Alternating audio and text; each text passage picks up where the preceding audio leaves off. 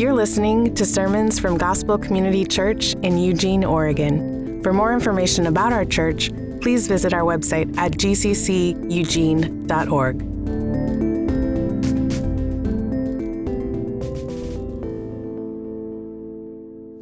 Building projects require a blueprint, a picture of the finished product, something to consistently reference during construction, a goal to work towards, a guide to follow.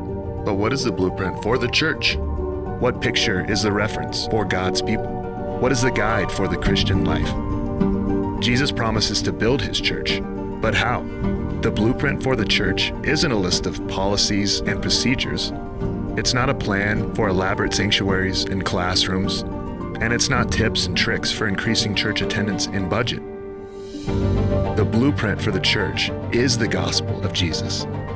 Jesus, who is equal to God. Jesus, who became a servant. Jesus, who died a sinner's death, though he was innocent. Jesus, who God resurrected and highly exalted. Jesus, the one to whom every knee will bow and every tongue confess he is Lord. The gospel of Jesus Christ is a picture of humility and glory, a cross and a crown, sacrifice and exaltation. And it is the finished work Paul points to in the letter to the Philippians. It's the picture he looks to as he lives his life. It's the reference the Philippians followed to shape their church. The gospel is the blueprint we have to live our lives and build Christ Church. Good morning, everyone. Hey, that was really good. Good job. Usually I have to do that three or four times uh, before people uh, are loud. Uh, I'm very happy to have the opportunity uh, to share God's word with you this morning. Uh, if we haven't met, my name is Kris Kyle. Uh, my wife Jess and my two kiddos, Rhea and Sylvie, have been coming here to GCC for about four years. and Jess and I lead one of the gospel community groups um, here at GCC. I'm very excited. I don't preach very often. I think this is the second time in 20 years that I've uh, preached. Uh, so if you're new here, you don't come here often, and you don't think the preacher did a good job, come back. Okay, it's not GCC. It's just it's just me. All right, uh, my wife and I have lived in a lot of places in the world and throughout the country, and we've experienced lots of different cultures. While there are a number of things that define cultures, uh, one thing is food. Anyone like food? Yeah, okay. M- most of us, I think. So, when we've traveled or lived abroad, we've eaten a lot of delicious food. Some terrible food too, but lots of delicious food. From authentic Korean barbecue in South Korea, to basil chicken in Thailand, to street tacos in Mexico. Um, now, of course, you can get those three things here in the US, right? But often they pale in comparison to the real thing, right? So, if you go to Taco Bell, yeah, and you get a taco, it's not going to be anything like a street taco uh, in Monterrey right? So there's a huge difference between a uh, Doritos cheesy gordita crunch with nacho cheese, right, and uh, an awesome beef taco from on the street. Now, it's unclear whether the head chef, if there is even is a head chef of Taco Bell, probably more like a food engineer or something, but I'm not sure if that person could even point to Mexico on a map, let alone have been there, right? And they certainly were not mentored and trained by a chef in Mexico they have some approximation of maybe what they think a taco should be, but they have got it wrong. Um, I also love pizza. Now, I think of pizza as an American food. I know it's not really. Is there really any real American food that's truly American? Probably not. But we all live in America, so I'm going to say pepperoni pizza is an American food.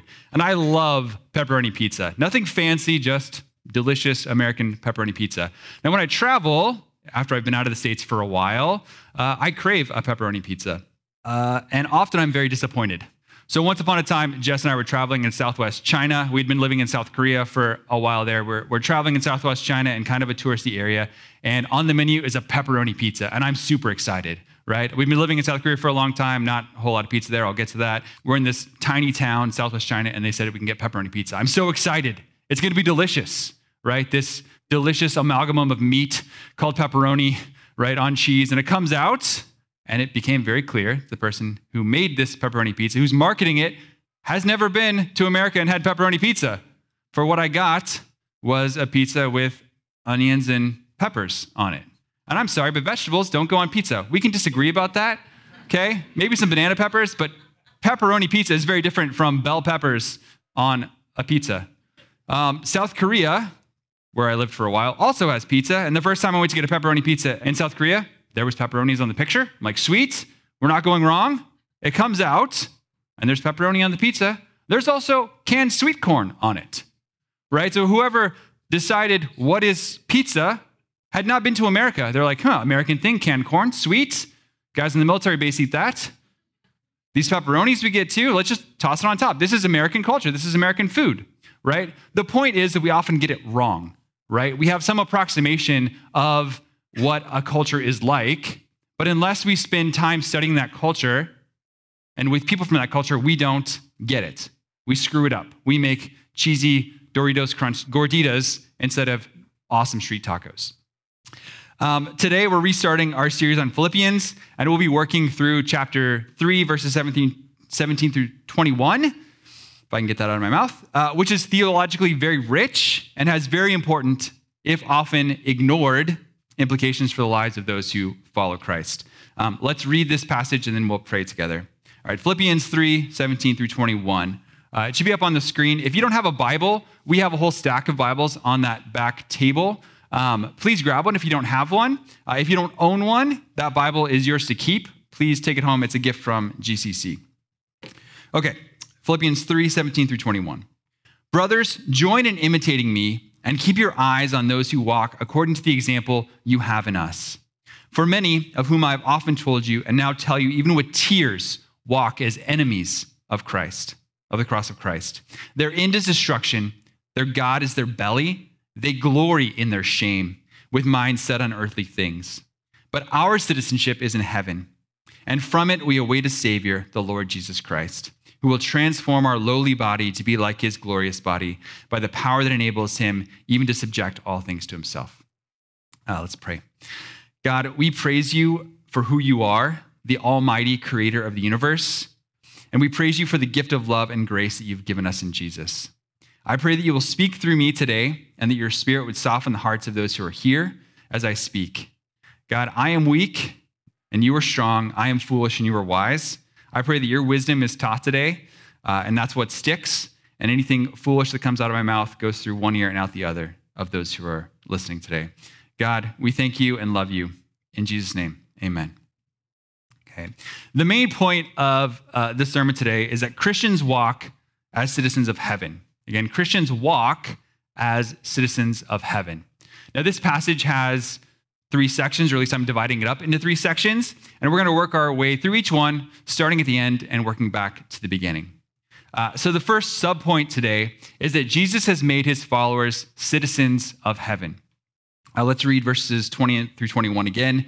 again. But our citizenship is in heaven, and from it we await a Savior, the Lord Jesus Christ who will transform our lowly body to be like his glorious body by the power that enables him even to subject all things to himself. So, what the gospel gives us at the moment of our conversion, the moment we decide to trust in Jesus and trust in his salvation, is citizenship in heaven. Now, for us, living in the Pacific Northwest, uh, in a sort of jaded time in history, uh, citizenship may not evoke a particularly strong feeling of belonging for us. Uh, for people who have lived their whole lives as U.S. citizens, it's likely it's something that we take for granted, um, or even depending on how we feel about uh, the government or what's going on in the world, it may even give us a negative connotation. Okay, um, people often today have a stronger affinity for a political party, perhaps, okay, or a social ideology um, than with their citizenship in the US. However, if you've ever lived abroad, okay, or traveled abroad, or perhaps even grew up abroad, or maybe if you are a member of our uh, armed forces or have family uh, in the armed forces, you likely better appreciate the benefits and the freedoms that come with our citizenship in the US. For the Philippians, the concepts of citizenship was a very important part of their identity. This is who Paul is writing to. So Philippi was a Roman outpost in Macedonia, right? Not part of the core Roman Empire, but an outpost of the Roman Empire. Um, the Philippians were given or gifted Roman citizenship due in part to some military help they provided, okay? But they don't live in Rome proper. They live outside of Rome proper, but they're given citizenship. And this gives them special privileges. Okay? Um, it, may, it raises their social standing outside, uh, above those in the surrounding area. Okay? Again, this is a very important part of their identity. Okay? In this passage, Paul is highlighting the fact that Philippians are emissaries of Roman culture and power. Okay? And just like this, Christians are emissaries of God's holiness, love, and power. So the people of God, his church, um, are citizens of heaven. Okay? We have been given citizenship not by something we have done, but through Jesus' perfect life and sacrifice. And we're called to be this outpost of heaven, waiting for the day when the Savior transforms our lowly, sin craving, sickness prone bodies to be like his Holy One. Okay, so at that time, right, if conquering armies came to Philippi to attack Rome, they would be waiting for the Savior of the emperor to come with his armies and rescue them, right? What we are waiting for is the kingdom of God that's coming. Um, what's difficult for us as we work through this, as we think about this theologically as Christians, is the fact that we're not in the kingdom. We don't feel like we're in the kingdom. We live in this world, right? So Christians live in a theological tension. Those who put their faith in Jesus for salvation are citizens of heaven. We're already citizens. We're adopted children of God, but we live in this world. We only have a taste of what the coming kingdom is going to be like. Okay?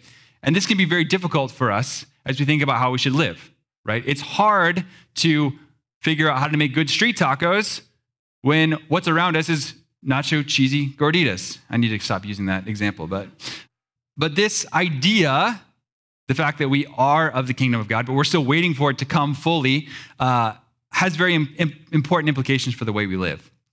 This summer, my family and I took a trip back to Arkansas, where Jess's family has lived for the past almost 30 years, and I've lived in the South uh, for almost 12 years of my 40. Um, and I went to college there. Jess and I met after college in Arkansas. Um, and we had a great time there, but we remember, we were reminded of how terrible the summers can be. Has anyone experienced the summer in the South? Okay, it is hot, it is humid, it was 100 degrees lots of days. The humidity felt like it was 95%. Okay, and the summer lasts forever. So as we come into this season, right, as we come into fall, Labor Day marks the unofficial end of summer, right? And in September, I don't know what, 21st, 22nd, we have the official calendar beginning of fall. As that calendar official start of fall comes in Arkansas and Georgia and other places in the South, you might get a couple hints of coolness, right? The calendar says it's fall. We get a couple hints of coolness. We get this taste of fall, but the full, real realization of fall isn't there yet. We know we still have to wait six, seven, eight more weeks until we get the glory of fall. And fall in the South really is beautiful, okay? And it lasts forever as well. Um, so our experience as Christians is much the same. We're officially redeemed children of God, and we experience tastes of his kingdom on earth, but we eagerly await the full experience of the kingdom of God when Jesus will come and make all things new and right and he will reign over all. In this morning's passage and other passages throughout Scripture, we are called to live lives that are holy and set apart, that are worthy of the kingdom that is coming. Okay, we are called to live as citizens of Christ. Kingdom should live. But I want to be very, very clear here. We do not attempt to live as citizens of the kingdom because we are trying to earn citizenship. Okay? And it's very easy to make that mistake right? To look at scripture, see all the passages that say, live holy and righteous lives, and say, we're doing that because we're earning something. There is nothing we can do to earn our salvation. Our distance from God is so great that there's nothing we could ever do that could earn our place in that kingdom. It is freely given to us. And this is clear throughout scripture as well. Okay? We live out of a growing understanding of the gift of citizenship and in anticipation of that kingdom to come, out of a full appreciation of the gift that we have been given. You see, the cross represents two things. First, it represents unmerited freedom from the cost of sin, right? The cross of Jesus Christ is our justification. We stand before God blameless because he looks at Jesus' life instead of ours. But it also represents an example of how we should live. Uh, I'm going to read from Romans 6, 1 through 4, one of my favorite passages in the Bible. What shall we say then? Are we to continue in sin that grace may abound? By no means. How can we who have died to sin still live in it? Do you not know that all of us who have been baptized into Christ Jesus were baptized into his death? We were buried, therefore, with him by baptism into death, in order that, just as Christ was raised from the dead by the glory of the Father, we too might walk in newness of life. Okay? So we don't try to conform to the kingdom to earn entrance into the kingdom. We've been given that, right? We set our lives on the example of Christ and walk that way out of appreciation for our citizenship and in a fuller and growing understanding of who God is and our love for Him. Okay? So, why should we live lives that are worthy of the gospel? Why should Christians walk as citizens of heaven? Not because of what we are trying to earn, but because we desire to live out of our true identities as who we are that is, citizens of heaven. Okay, point two the pull of the fallen world is strong. Okay, so why does Paul feel the need to remind the Philippians of their true citizenship? If we fully understand that we are citizens of the kingdom and we're going to live out of that, right? Why does Paul need to remind people of that? It's like, oh, I checked it off. I understand. Let's live that way. Let's live as citizens of the kingdom. Uh, let's take a look again at verses 18 through 19. So, for many of whom I've often told you, and now tell you even with tears, walk as enemies of the cross of Christ. Their end is destruction, their God is their belly, and they glory in their shame with mind set on earthly things. So, scholars disagree about precisely who Paul is referring to or the specific instances of sin he may be referencing. But most scholars seem to agree that Paul is most likely referring to individuals who at one time proclaimed Christ but now in truth are enemies of Christ, those who have fallen away, even if they still claim to be Christians. Okay? Their minds are not set on their citizenship in heaven or on God's coming eternal kingdom. Their minds are set on things of this world, right? We have their end is destruction, so they're not going to the kingdom, right? They're going to be destroyed as Jesus comes and conquers this world again. Okay? Um, their bellies, this is a metaphor probably for their appetites the things of this world that pull at them, okay? Um, their bellies are their authority or their treasure or their God, okay? So when they decide what to do, when they're faced with a decision, they don't follow God's wisdom, they follow their bellies, right? I'm kind of bored this weekend. I want to be fulfilled. What do I do? I'm going to go satisfy my earthly desires, right? Go get drunk, go do whatever, instead of following Christ okay, and looking to Him. They glory in their shame. And enemies of the cross of Christ glory in things that in God's eyes are shameful. Um, this is like proudly entering a classic car rally full of beautiful 1960s and 70s Corvettes, Mustangs, and Chevelles. Okay, actually, I think Ian Wheeler, who may have just stepped out, uh, he rebuilt with his dad a classic Chevelle with a 454 uh, engine in it. Beautiful car. Okay, so it would be like entering this a car rally uh, like this with your 2003 PT Cruiser, and you're like, check out my hot rod, guys. I've got the flame paint. I got the sick wheels. Check out my classic car. Isn't it awesome? Okay, the things that we glory in in this earth is as silly as glorying in your amazing PT Cruiser, which, by the way, is the worst car ever marketed or sold in the US. If you drive one. I'm sorry. It's just the truth. Sometimes you got to drive what you got to drive, but you're probably not going to be glorying in it. Yet, this is what Paul says enemies of the cross of Christ do, okay? And it's evident all around us. A quick look through social media, listening to the lyrics of popular songs, observing scenes and themes from popular TV shows and movies, to conversations at work, okay? We see people glorying in shameful things, even in the church. Even songs and artists that our society has more or less deemed accept- acceptable, like Jimmy Buffett, who died a couple of days ago, okay, glory in a life that is in direct conflict with what we are called to in Christ. Okay. Furthermore, these shameful things are compelling. I don't know if you knew this, but Jimmy Buffett died a billionaire. Okay? He marketed a life that glorified hanging out on the beach, getting drunk, getting laid. right? So he identified a problem, which I think we can, most of us agree with, right? That American culture teaches us to work really hard, get good jobs, buy houses, do all these things, build up this material wealth. And he was like, ah, that's ridiculous. Okay, we don't need to do all that. Let's hang out, relax. So he was right in that he identified a problem with our world, but his solution was something that is very worldly, right? It feels good. Okay, and people bought into it. You can buy Margaritaville glasses. You can go on Margaritaville cruises. You can even retire in a Margaritaville retirement home. Who wouldn't want that? Right? The point here, right, isn't necessarily stop listening to Jimmy Buffett.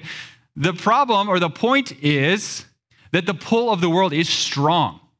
Probably our first thought when we think of Jimmy Buffett isn't, oh, that person's an enemy of the cross of Christ, right? We think of beach vacations, right? And release from our the drudgery of everyday life. In so many cases, the flesh, things that are shameful in the sight of God, are glorified. Drunkenness, sex, greed, among others, various identities that we take on and proclaim loudly on social media. And these things are glorified almost to the degree that we don't even notice anymore.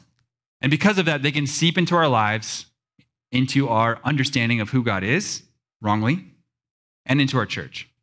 So, again, why would Paul need to highlight this issue with the Philippians? Isn't it the case he's writing to Christians who fully understand and cherish their citizenship in heaven, who live and breathe every moment in conscious union with Christ? Isn't that your daily experience? Don't you feel it all the time? That's a, that, that's I don't expect that. That's not how I feel all the time, right? We live in this world. We feel the world's pull. We live in a physical and fallen world. And as we read scripture, this isn't anything new. Time and time again, we see God's people tempted to worship created things instead of the creator. From Adam and Eve to Cain to the Israelites worshiping the golden calf in Exodus 32 to the Israelite judges doing what was right in their own eyes, all the way up to the Pharisees of Jesus' time who were lovers of money and, and worldly praise. Scripture outlines again and again that humans are prone to set their mind on earthly things, and we are no different. I'd just like to highlight quickly the point that while we often focus on these big sins, what we often do is say, oh yeah, look at these big, these big things that are worldly, right? Drunkenness, uh, different types of uh, sexual sins, maybe even love of money or love of power. And we see those things, and either we say, oh, I'm so glad I'm not like that, right? I'm not worldly. I, I don't do these big things. Or maybe we focus on our own shame and focus on those things that we have done in the past. Okay, we set those things up. Often, the ways in which we worship created things instead of the Creator, we forget about our citizenship in heaven or despise it, is much more subtle, at least in American culture, socially acceptable. So things like, I love being out in nature. I love rock climbing. I, I have for a long time. I love hiking, being in the mountains. And it, these things are not necessarily bad, right? Going hiking, spending time rock climbing, whatever you do outside is not bad. But if I start to worship that thing, okay, man, my job really is not good. I'm having a bad day. I have too many responsibilities. You know what will make my life better? It'll make my life better if I can just get out there. If I can just go on a hike. Okay? If I can just get out in creation, my life will be better. And on a scale, small scale, it might feel good, and that it's not necessarily a bad thing. But when I look to that as my hope and salvation, then I have a problem. Fitness is another thing, right? We have a lot of people in this church who do CrossFit. Those of you who don't probably scorn those people, but we'll uh, just go there. But, um, right, fitness can be our hope, right? If we're fit, if we can only lose five pounds or be a little stronger, people will like us more and look at us better. We worship that idea of our bodies. Or maybe it's our way to earn longer life, right? If we just work out every day, we're going to live longer and won't be sick. Okay? Again, working out is not a bad thing, but when we put our hope in that thing, we're living as citizens of the world, not as citizens of the kingdom. Okay, lots of other things that can be in that category, but I will um, move on. Uh, another thing that is that can pull us, I'll give one more example here, is our political or social identities, right? On the one hand, um, we might desire social justice and put a lot of hope in causes for social justice. The insidious thing that happens, though, is even though there are good things that we do, right? Christ um, cared for those who were less, um, who are social outcasts, who had lower social standing. He wants justice, right? And so we can easily be drawn into causes like social justice causes. I'm not saying that's a bad thing, but it's really easy to turn from we love Christ, so we're going to do something. This is right to do, to looking at that thing and saying, my hope for the world is that we have social justice, right? That that's the hope for our world, instead of Jesus being the hope for the world. Because our, no matter how good or bad our society is at this present moment, it's falling away, just like all societies before ours, right? Same thing with if we really, really care about having our laws of this land align with our Christian beliefs, right?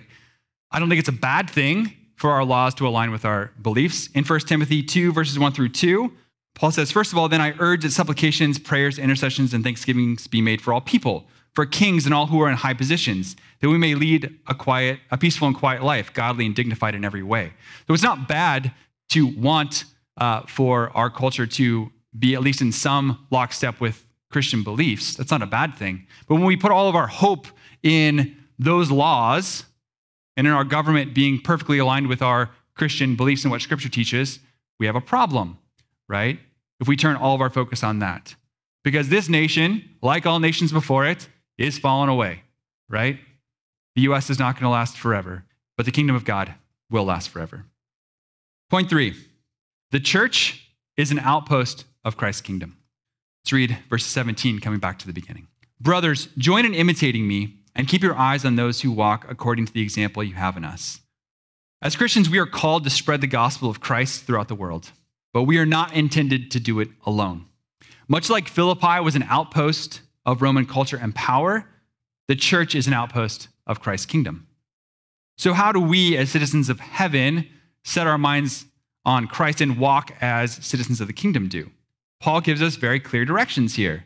Follow the example of those who walk according to Paul's example, i.e., people who follow Christ. Clearly, this means we should look to other Christians as examples, and it also means we should be examples to other Christians as we mature. I, th- I find it interesting here that Paul didn't say, walk as Christ walked.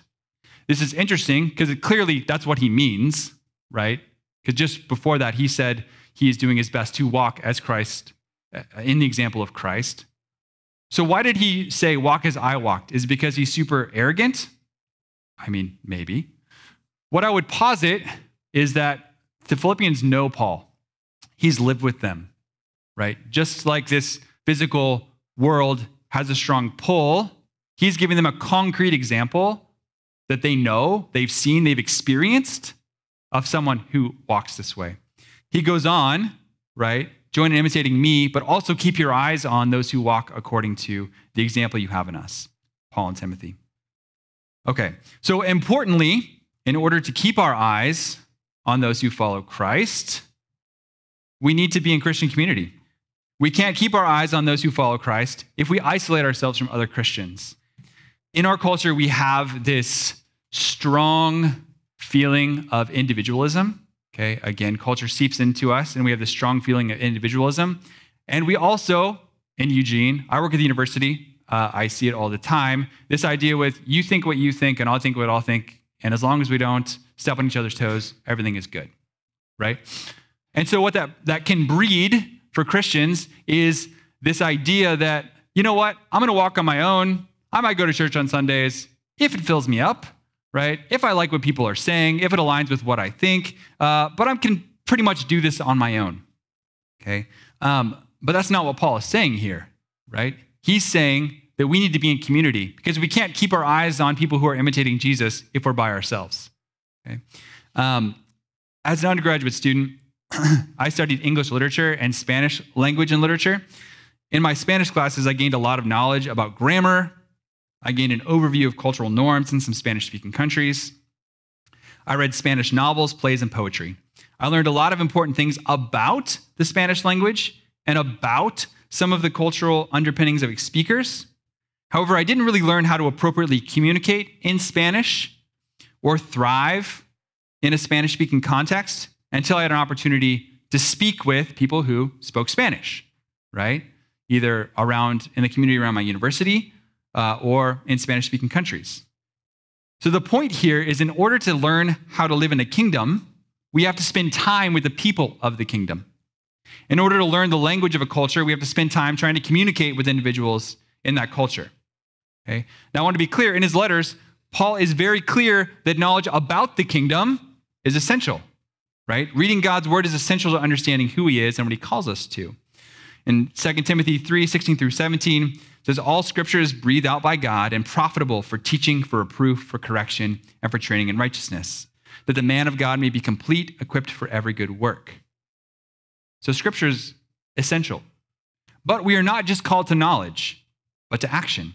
Notice the verbs used in this verse imitate and walk.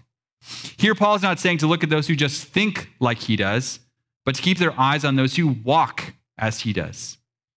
We're not meant to simply sit around and agree upon doctrinal statements, although this is important. We're meant to live out our identities as citizens of Christ's kingdom and follow the example set by Christ, Paul, and the faithful who came after. In order to follow these examples, we need to be in community. So, practically speaking, as we wrap up, what does this look like? First, we need to be in the Word. If we're not in the Word, how can we possibly differentiate between those who walk as followers of Christ and those who walk as followers of the world? And let me tell you, folks, there's a lot of people who call themselves Christians, a lot of churches who follow the world and not Scripture. We need to be in the Word. But we also need to be in Christian community. There are a lot of ways to do these. I'm going to give three examples here. And I would encourage you to, to think about these as and statements. So we should do this and this and this, not or, okay, as a, as a set of options. So, first, I would strongly encourage you to serve with our brothers and sisters on Sunday mornings. Okay, uh, it's a great way to actually get to know people, to build relationships with the church community, to see how others are walking. So we have lots of teams. I'll mention a few of them here: greeting team, kids ministry team, setup team, hospitality team, the worship team, etc. There are lots and lots and lots of opportunities to serve here, and we build relationships by serving with our uh, fellow Christians. Second, I would invite you to share your lives with others by inviting someone over for dinner or out to coffee. Um, I've lived a lot of places, and that seems normal in some of the places I've lived, especially in the South. Uh, in Eugene, for some reason, that seems weird to invite someone into your home. It feels awkward for lots of people. But it's really difficult to live lives in a community if we don't share part of our lives with that community. Okay? Uh, as anyone who's come over to our house knows, your house doesn't have to look perfect. Okay? Uh, our identity is not in how clean our house is or how delicious the food is. My wife makes awesome food, I, I, just to be clear. But sometimes I might invite you over and get a Papa Murphy's pizza, okay? The food isn't the point, right? The community, the sharing is the point, okay? And if someone asks you over, overcome the awkwardness, overcome the slight discomfort, and say yes. Hang out with them, even if they offer you a Papa Murphy's pizza. I'll probably bait and switch you. I'll say I'm going to cook something delicious and then run out of time. okay. The last, one last way we can be in Christian community is joining and participating in a gospel community group. It's really easy to come here on Sunday and be filled up, say hi, have some usually superficial conversations, which isn't bad, right, around the coffee or afterwards. Um, but gospel community groups are the place where we can really get to know people, where we sit around each week we share our lives with each other. We share the things we're struggling in. We work through scriptures together, share confusion, share difficulties, and ultimately point each other to Christ in the different situations that our life comes in. It is really difficult to do this in any other setting, at least in our modern um, view of church, right? We are starting a new year. As I mentioned before, Labor Day is the beginning of a new school year. My kid my oldest kiddo will go to school this week. If you have kiddos, your kiddos may have already started sports. They're starting school this year. If you work in the school system, that's starting. We're setting up our lives for the next school year right now, right? Lots of things are kicking off. Now is an excellent time to decide to live in Christian community and start living for the kingdom and learning how to walk as Christians walk. Um, you can sign up for those gospel community groups at the Connect table. You can talk to me. You can talk to Zach, Hannah. Um, other leaders who are here. Ian's here.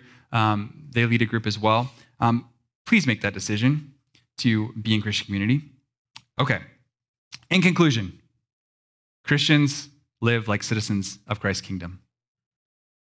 We are citizens of Christ's kingdom, those who are Christians, living in a foreign land. We know Christ is coming to reign and rule over everything, to remake the world in his image, but our lives are lived on this earth. In our day to day lives, we're surrounded by people who choose to make their appetites for created things their gods, who make shameful things seem glorious, whose eyes are set on earthly things. The pull of this world is strong, but we are called to worship something better than our bellies, to glory in the only thing that's truly glorious, to set our minds on Christ, and to walk following the example of Christ and those who follow him. In order to learn to live like citizens of the kingdom, we need to live in community with citizens of that kingdom, learning its customs and its language, if you will. Okay? Again, I'm not exhorting you to do these things so that God will love you more. If you are a follower of Christ, when he looks at you, he sees the perfection of, of Jesus. There's nothing you could do to make him love you more. But if we truly understand the gospel, we understand that we are not just forgiven, we are called to a new life in Christ as citizens of his kingdom. Let us live out this identity and community as we expectantly wait for his kingdom to come. Let's pray. Heavenly Father, again, we praise you for your glory. We praise you for who you are. We praise you that you loved us so much that you sent your son to live a life that we couldn't live and die a death that we deserved. God, we pray that you will help us to avoid the pull of the world, that we'll fully appreciate the gift that we've been given uh, in your son and as we grow in that understanding of your gift, God, I pray that we will turn our eyes towards you and turn our hearts towards you. We thank you in Jesus' name. Amen.